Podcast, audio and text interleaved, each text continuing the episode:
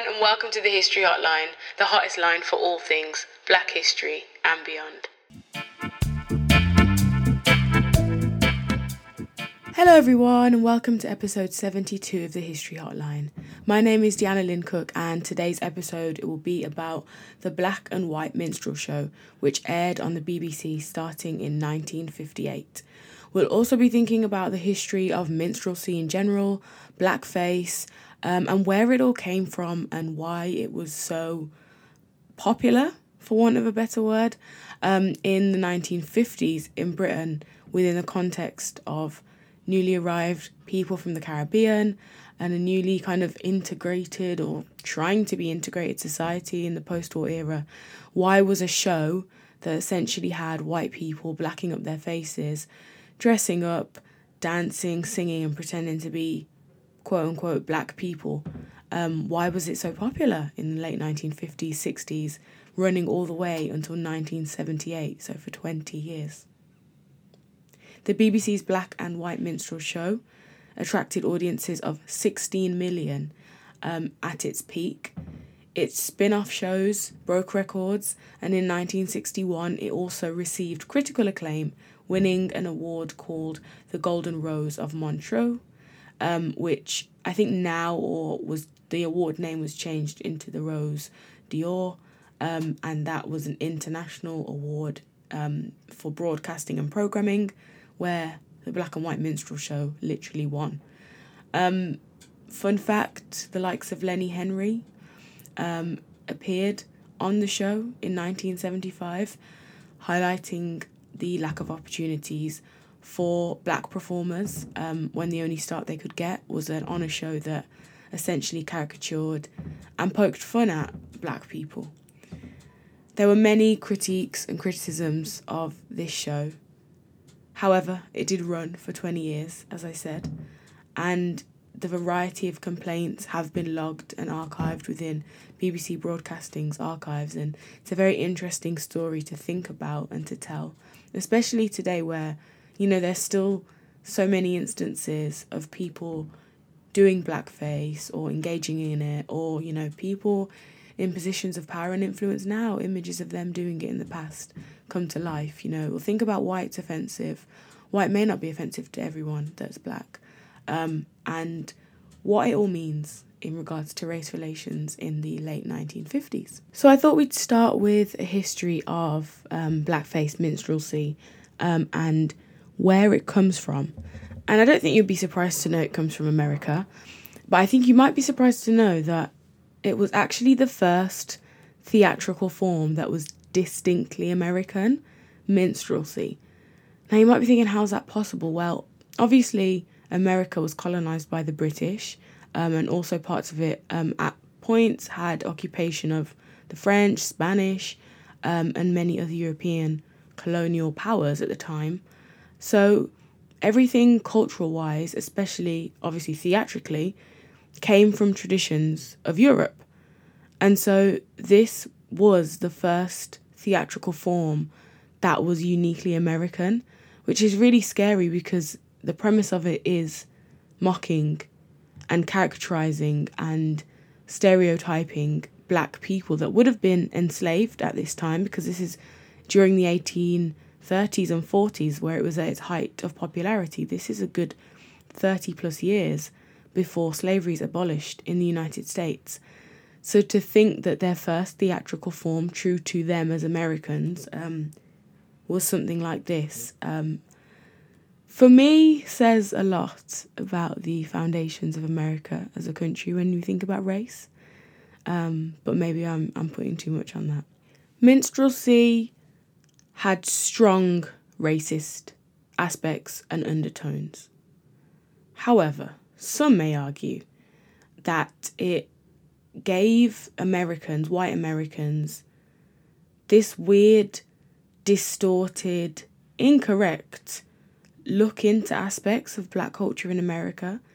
That's the flip side of the argument that I've heard when we think about the origins of minstrelsy. I think it's nonsense because I don't see how white people blacking up their faces, whiten up their lips and their eyes gives that white other white people an insight into quote unquote black culture in America when white people are actually just pretending to be black in a weird way, in a performative way, in a theatrical way that is meant to entertain. Um, not it's not known for its accuracy. It's not known for its like authentic depictions. Um, but it was in this early part of the 19th century where black grease paint was used um, in order to depict plantation slaves um, and also free black people in America as well on the stage. These representations were obviously not flattering. Um, you know, they played on caricatures and different stereotypes of black people. Those included the mammy, Uncle Tom, Buck, Jezebel, Jim Crow, who we'll get into later. Um, and they became kind of part of the American imagination in a sense of these were the representations of different black people. And these carried through into entertainment, into film, films like Gone with the Wind. Um, you know, all of these stereotypical characters can be seen in films to this day. You know, the mammy. I'm thinking about thinking about Tyler Perry's Madea character. Um, which is obviously done by a black person, but even outside of film, um, Aunt Jemima on a bottle of maple syrup, the mammy caricature.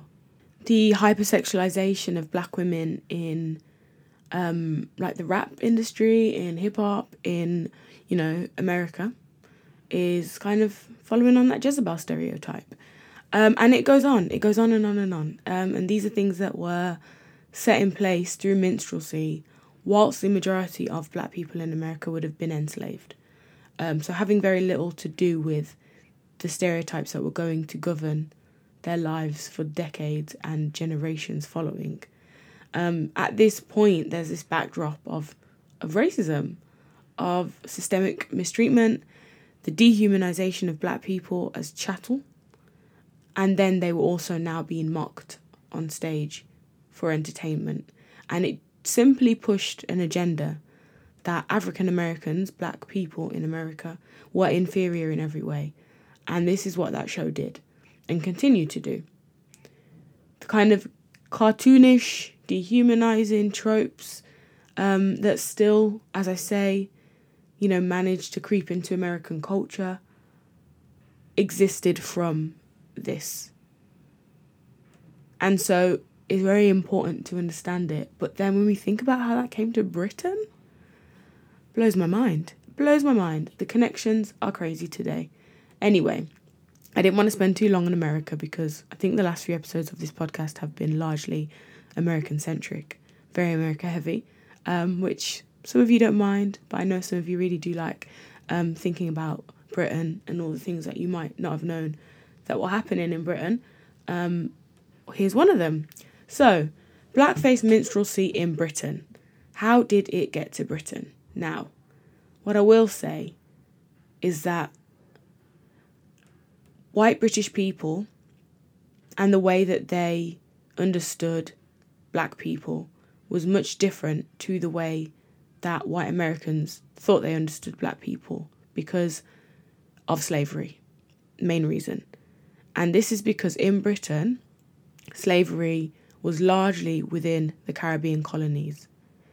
Brit- slavery on British soil was in very, very small numbers, whereas in America, you know, all American slavery was on American soil.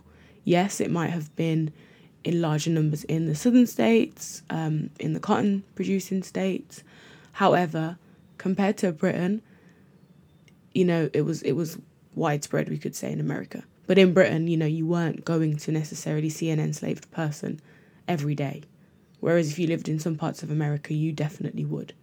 Um, and that being said, is something to keep in mind because the agenda that minstrelsy was pushing, which for me was one of black people being inferior, takes on a little different a different role slightly when we think about it in Britain because white British people aren't necessarily only seeing black people in Britain in inferior positions and enslaved. and that's not part of their daily conscious, you know, understanding of blackness. Whilst there would have been some kind of superiority due to empire um, and colonization, it would have been a lot different to the understanding of race in America. So we won't try. We'll try not to conflate the two. It's very difficult not to, um, but important, I think, in this topic especially. So you might be thinking, well, how did minstrelsy end up in England? Well, it was in 1836 that the first person to bring it to England was an American man, of course. His name, and in inverted commas, it was Daddy. I don't know who he wanted to call him Daddy or why. I don't know why that was his name. Thomas D. Rice. We will be calling him Thomas today on this podcast and nothing else. Um, and yeah, that was 1836. So, you know, in its peak in America, um, this man who was actually quite quite the man in terms of popularizing it in the US as well, um, actually toured with it um, and at this point came to Britain and it appeared in two minor theatres, the Surrey and the Adelphi. And, you know, whilst it was here, it was obviously quite popular, it stayed a while, um, and people would have enjoyed the minstrelsy. And now you might be thinking, well, what was there to enjoy about it? But it really was quite a popular show. Um, and the TV show itself, which we're going to get to, was, as we said, even more popular. Now, the kind of Jim Crow character was popularized by Thomas D. Rice.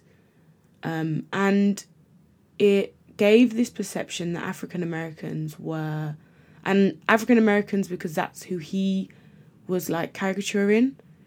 But then when it comes to Britain, he's still caricaturing African Americans, but it's just black faces or white people doing black faces.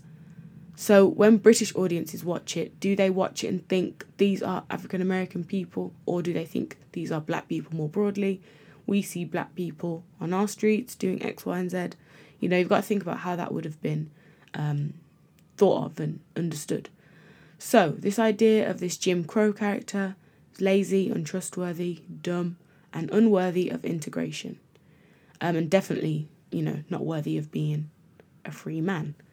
Um, Rice's performances popularized minstrelsy and also supported this stereotypical depiction of a variety of characters, including Jim Crow, who was lazy, untrustworthy, and dumb.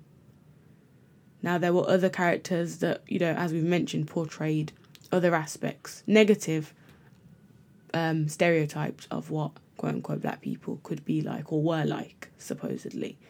Um, so these kind of racist overtones and ideas continue to manifest in each character, and in turn, for white Americans, it created a negative image of African Americans, um, and then this was transported over to Britain. So, following um, Thomas Rice's show in 1836, which was quite small, it was kind of, um, well, just him really, and, and others obviously, but um, it wasn't a big troupe. The first fully fledged minstrel troupe appeared at the Adelphi, again in London, in June 1843, and this was Dan Emmett's Virginia Minstrels. Um, and they were, and I quote, billed as the only representatives of the Negro that have appeared in this country. So, this idea that for the first time ever in Britain, there was going to be a representation of quote unquote Negroes. Wow. Um, this was untrue, partly because, as I've mentioned before, there was Thomas Rice's smaller shows in 1836. Also untrue because there were actual black performers, like black people.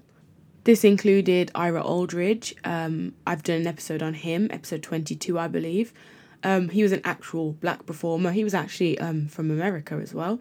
He played Othello um, and had played other roles within Shakespeare, um, Shakespeare's plays, sorry. Um, and you know he was said to have dignity and grace, um, and was really hyped by uh, playbills at the time. He ended up having a career in Europe and outside of Britain in the end. But, you know, these performers existed, um, and Ira Aldridge wasn't the only one. But Dan Emmett's Virginia minstrels were billed as the only representatives of the Negro um, that have appeared in this country, which again is this kind of idea of American superiority as well over the British in a weird way. Like they've created this really dark and ugly art form, call it theatrical, called it entertaining, and now are shipping it out all over the world and telling the rest of the world that they'll never see anything like this because they don't even know um, what black people look like or who they are. And that is definitely an exaggeration, by the way, but you know, that was the kind of potential motivations behind it all. Anyway, there was also um, a difference at the time when we're thinking about the 1840s. Um, by then, in Britain, slavery would have been um, abolished. I say abolished very loosely because 1833 um, it was abolished. However, there was a seven year period of apprenticeship um, so many enslaved people in the Caribbean were not actually freed for seven years after. Um, and but regardless, America was 1865, so even you know longer afterwards, which meant that Britain then in turn had this superiority complex over America because obviously Britain, and we've gone through this many times, Britain liked to think that they abolished slavery because they realized how morally corrupt it was and you know they found the lord and realized it was a terrible thing and wrote songs like amazing grace and you know asked the lord to forgive them for their sins because slavery was so terrible obviously you know whilst paying off all the slave owners all that money because it was just so morally bad we couldn't just end it. We had to compensate them. Um, and so when that happened america obviously still have slavery and they're having quite deep and concerning wars and conversations about not abolishing it or abolishing it. Um, and, you know, British people with their moral highbrow would have been looking down on America like, oh, you know, you've still got that uh, uh, morally corrupt institution of slavery. Um, so there was that as well.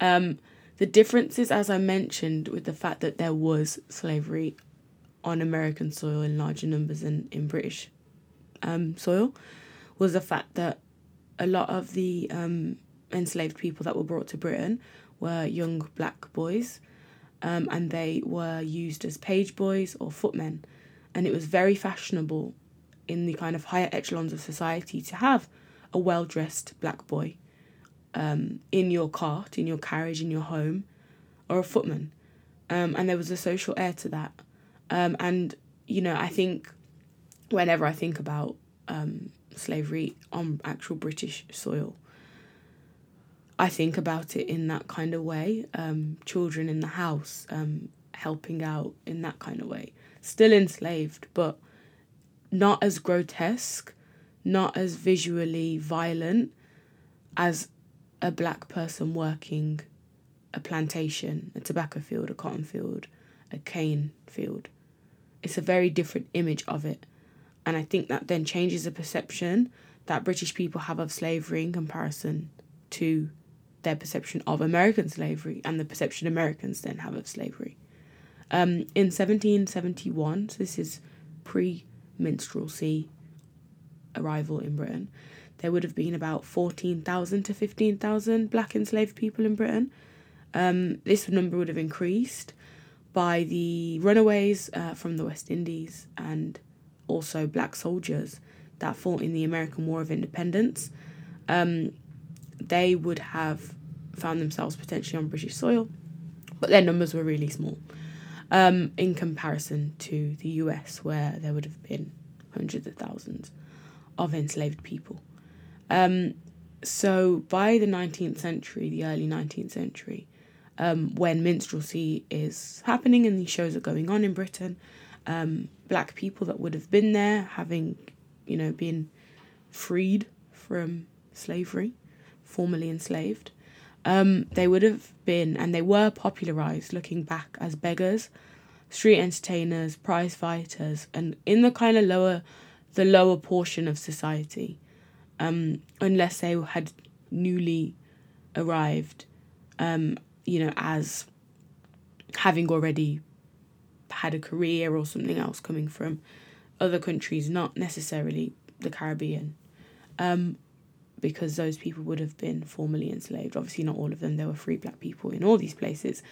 Um, but in artwork that black people are portrayed in of that time in Britain, they are portrayed as quote unquote low life.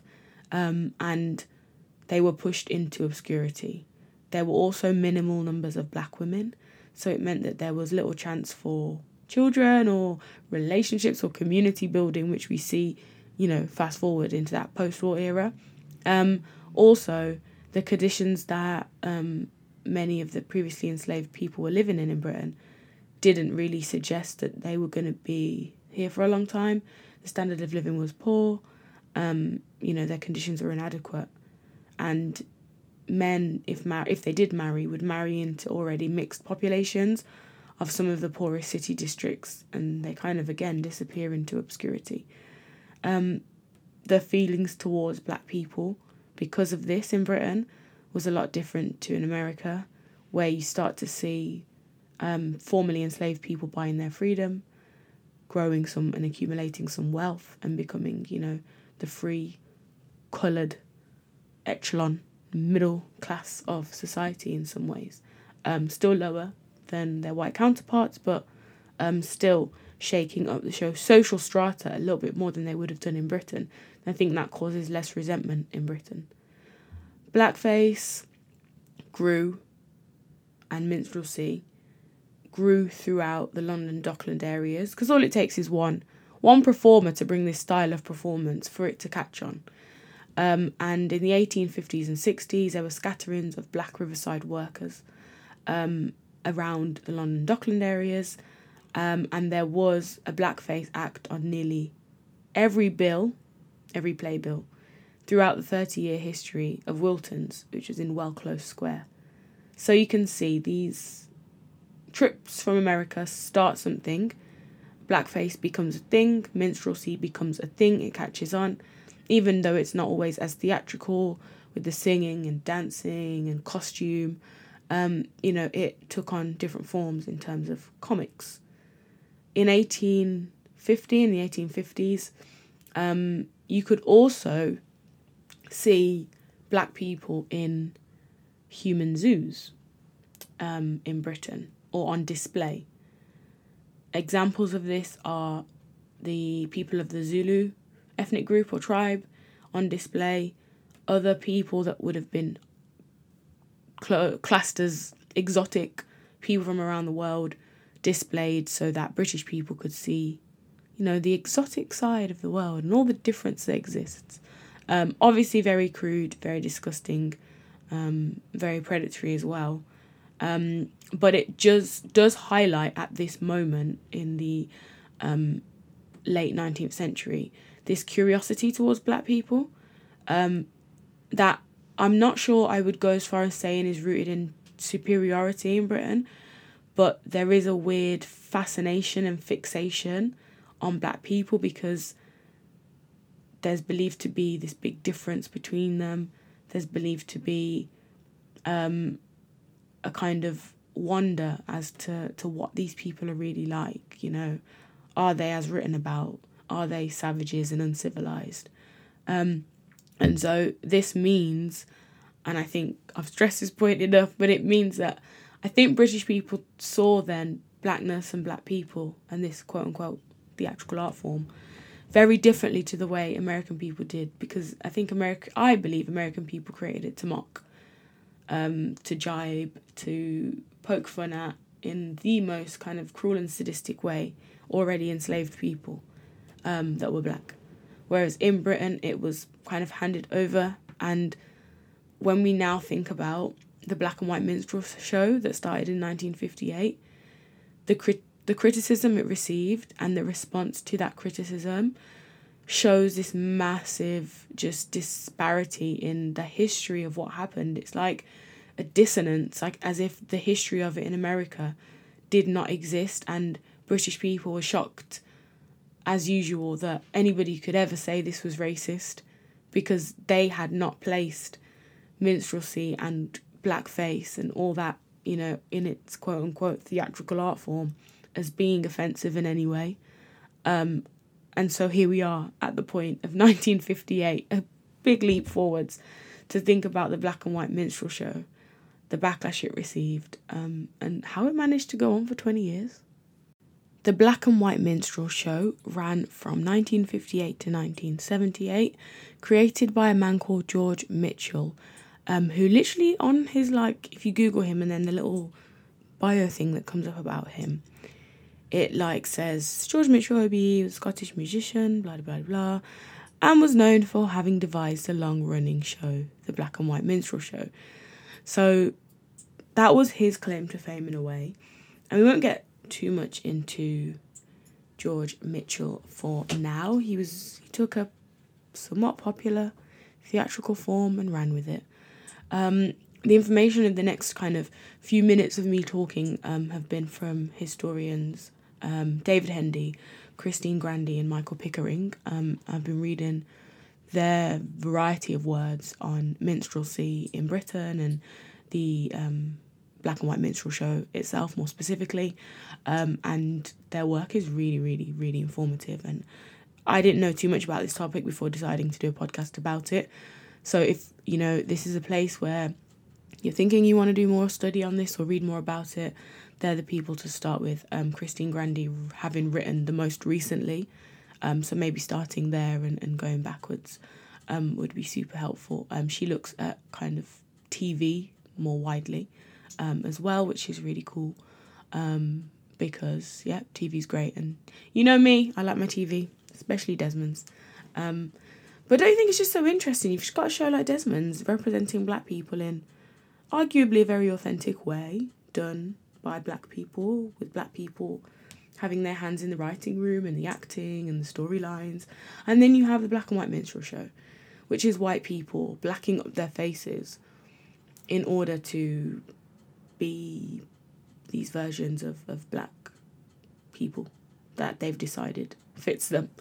Um, it's kind of seen as a well, I don't know. I see as a very, very, very big stain on the BBC's broadcasting um, history.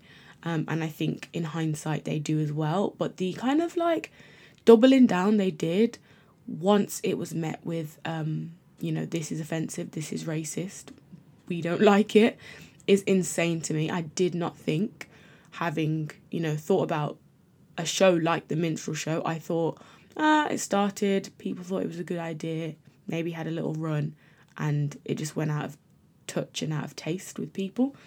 But it really you know, took a battle. Um, it ran for 20 years, which is like majority of my life.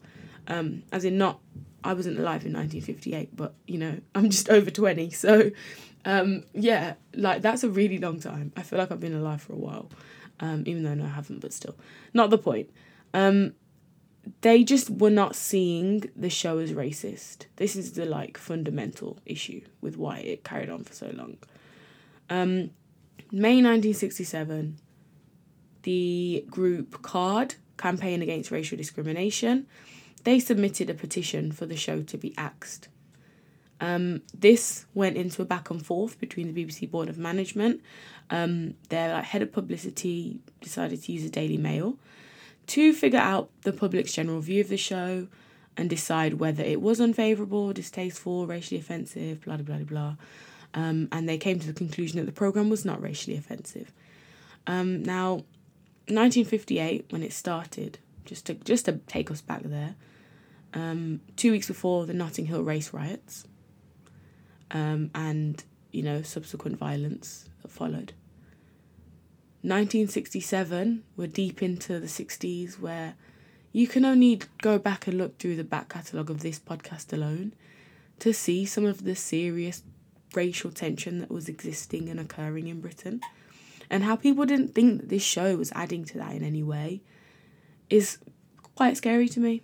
Um, and it just shows this dissonance, this dis like connect from this hit these really deep rooted histories of racism and this trauma that black people would have felt about something like minstrelsy and blackface. And then, you know, the deep rooted violence they were feeling now in places um, all across the UK because of their recent migration in the post war era. And then this show that the BBC were kind of just playing off as like, well, if you don't like it, you're a bit of a killjoy, really, and that's it. And that was, you know, the term used. You know, you just, oh, take a joke. It's not that serious. It's not racist. It's just a bit of fun. Well, I don't think so. Anyway, the kind of only, like, determined voice of opposition within the BBC was the corporation's chief accountant, Barry Thorne, who spent a lot of time in the BBC New York office and so had seen large aspects of the civil rights movement and sent a memo to the Director General Chief Assistant. Um, and all of this is in the BBC's Written Archive Centre, which I think is really cool that the, that the BBC hold all this and, you know, we can kind of see this discourse that followed. Um, and in it, he said, This is Barry Thorne. As you may know, I previously expressed my dismay about the continuance of the black and white minstrel show. The current protest, that was happening in New York at the time, has renewed the passions. He wasn't about it, he didn't want it to carry on. Um, there was, I think, him understanding America and the situation that was happening there clearly showed him why this was a problem. And when I think about this disconnect to America um, and what was hap- what had happened there and why minstrelsy was even a thing, I wish there was more of a connection so that they would have understood a bit quicker. Um, the issue was it was the BBC, one of the BBC's most popular TV shows. 16 million people were tuning in to view it. So, you know, it was obviously profitable for them. Why would they turn it off? It was probably easier for them at that time to kind of just pass off any um, dismay or calls against it as, as people being killjoys and oversensitive. Obviously, wouldn't be the same now. As I mentioned, CARD, Campaign Against Racial Discrimination, um, put out a petition calling for an end to the um, variety show, the Black and White Minstrel Show. Um, and it was a variety show, and it was also part of the Royal Variety Show. Like minstrelsy was part of that too you know, it, they really thought it was okay. It was just fine. You know, these white actors doing blackface, dancing, singing. It was okay for them to do that and to continue on. Now, the petition was signed by around 200 people, um, and you know, it got a, it got a response from Kenneth Lamb, who was the director of public affairs, as I said, um, and quite a an immediate response um, because you know, as I said, it was one of their best accepted TV show. And the response, and it's being taken obviously from that letter that I mentioned that um, was put out. Um, and I think the response for me is, is very, very interesting to say the least. And there's a chunk of it that um, is used in Christine Grandy's um, article. And her article is called, by the way, this show is not about race, custom screen culture, and the black and white minstrel show. Um, and that quote is As many of the signatories are no doubt new to this country, they will perhaps not be aware that blackface minstrels performing a song and dance act have been a traditional form of entertainment in the British Isles for a great many years. So, this idea that these signatories are new to the country, i.e., at the Windrush generation, who have recently arrived. He's saying, You don't really know Britain, and we've, we've been doing this. So take your, your sensitivities and your offence to where you came from, basically, because we've been doing this here a long time, which is true. They had been doing it since around the 1830s, but didn't make it right. They've been doing slavery for even longer, and that wasn't okay anymore. But here we are. Um, his kind of doubling down on the situation was and it's just a phrase, as many of the signatories are no doubt new to this country, they will not be aware. like, the audacity! Oh, the audacity of it all. But anyway, it, you know, CARD's, protests, they were noted and they were responded to. And black people would have not liked this show. There's so many different accounts. Um, of black people that are in the public eye now or have been interviewed for a range of things in the archives that have said the kind of distaste that the show would have for them. It made them uncomfortable. Like they're not even it's not even like they're like acting as black characters. They're like as in, you know, you're playing this black man called Thomas and it's just happened to be played by a white person. because blacking up your face was something done in, in film, in Hollywood. It, it was common, especially then.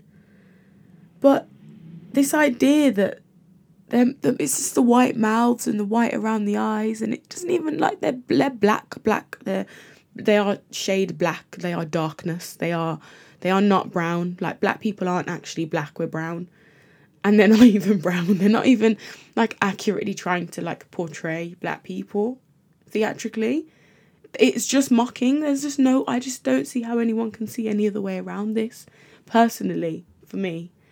Um, and just upholding these stereotypes that have obviously come from America, that again, they aren't understanding the history and the link there.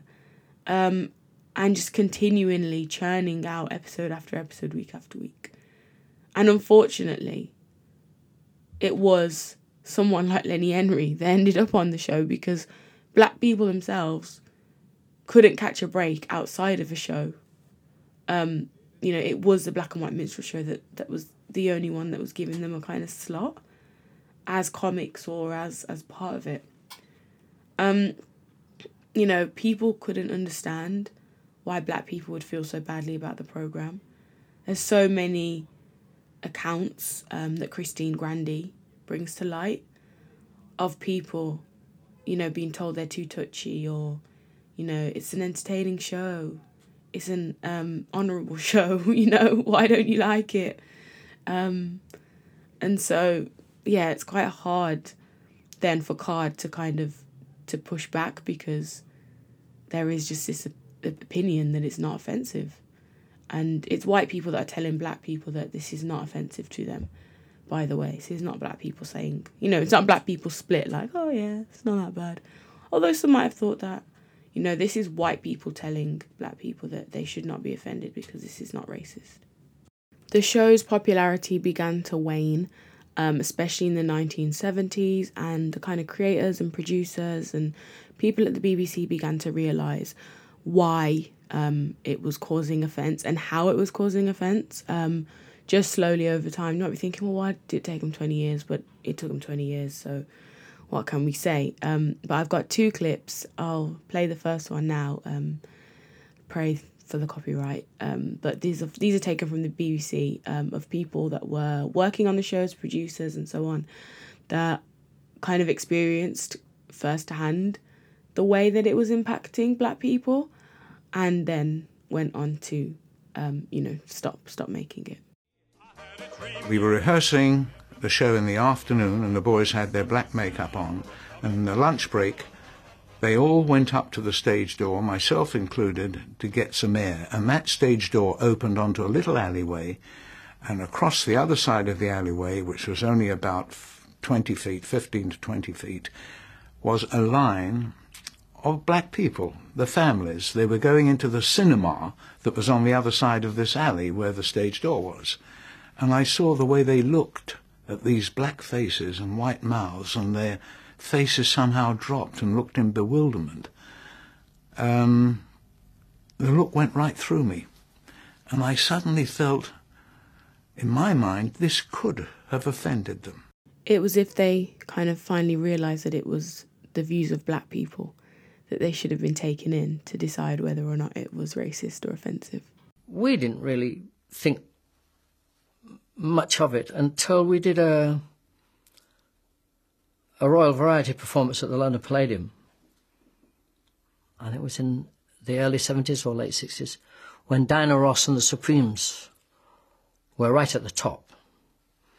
And um, we're, we're doing a dress rehearsal and we're all in our makeup and everything. And we're all excited that Diana Ross and the Supremes, I mean, we were thrilled to be on the same bill. Of course, we're all stood on the side of the stage and sat in the audience, and Diana Ross and the Supremes came on to do their rehearsal. And she spotted us and refused to uh, carry on until we'd completely cleared the auditorium and the stage. And that might be my favourite story of the whole entire podcast to ever exist. Diana Ross refusing to perform in front of these white people dressed up as black people doing blackface and minstrelsy. We love to see it, Diana Ross. Well done to you. Um, but there, it took something like that, you know, Royal Variety Show. They were huge. uh, do they happen anymore? Maybe because of COVID. I don't. Used to be the winner of like Britain's Got Talent that performed at the Royal Variety Show. I'm not making that up, am I? Um, yeah, I haven't seen one of them in a while, but I I don't really tap into that that stuff, so I don't see why I would. But anyway, really big deal the Royal Variety Show. Diana Ross and the Supremes at their peak, and they say we are not even going to rehearse if you are here in this auditorium dressed up mocking me as a black woman, as an African American woman at that. She knew that history. She knew it. There was no disconnect in her brain or the Supremes. They said no. And can you imagine your, you know, someone you look up to, you're not necessarily your idol, but a world class performer, and you're about to watch them because you just happen to be billed on the same program as them, and them saying, what you do is literally so offensive, I don't even want to rehearse in front of you. The burn. Anyway, I'm leaving it there because what else can top that? Nothing. Diana Ross, this episode is for you because sensational moment. And if it brought down the end of the black and white minstrel show, then, you know, uh, you can have credit for that, Diana Ross, because sensational. sensational scenes. Thank you so much, everyone, for tuning into this episode this week. I hope you all have a wonderful week. Thank you for listening again. Goodbye. Thank you for listening to the History Hotline. If you've enjoyed this episode, please tell a friend to tell a friend. To continue the conversation about black history, head over to our social media platforms at the History Hotline on Instagram and at the History HL on Twitter.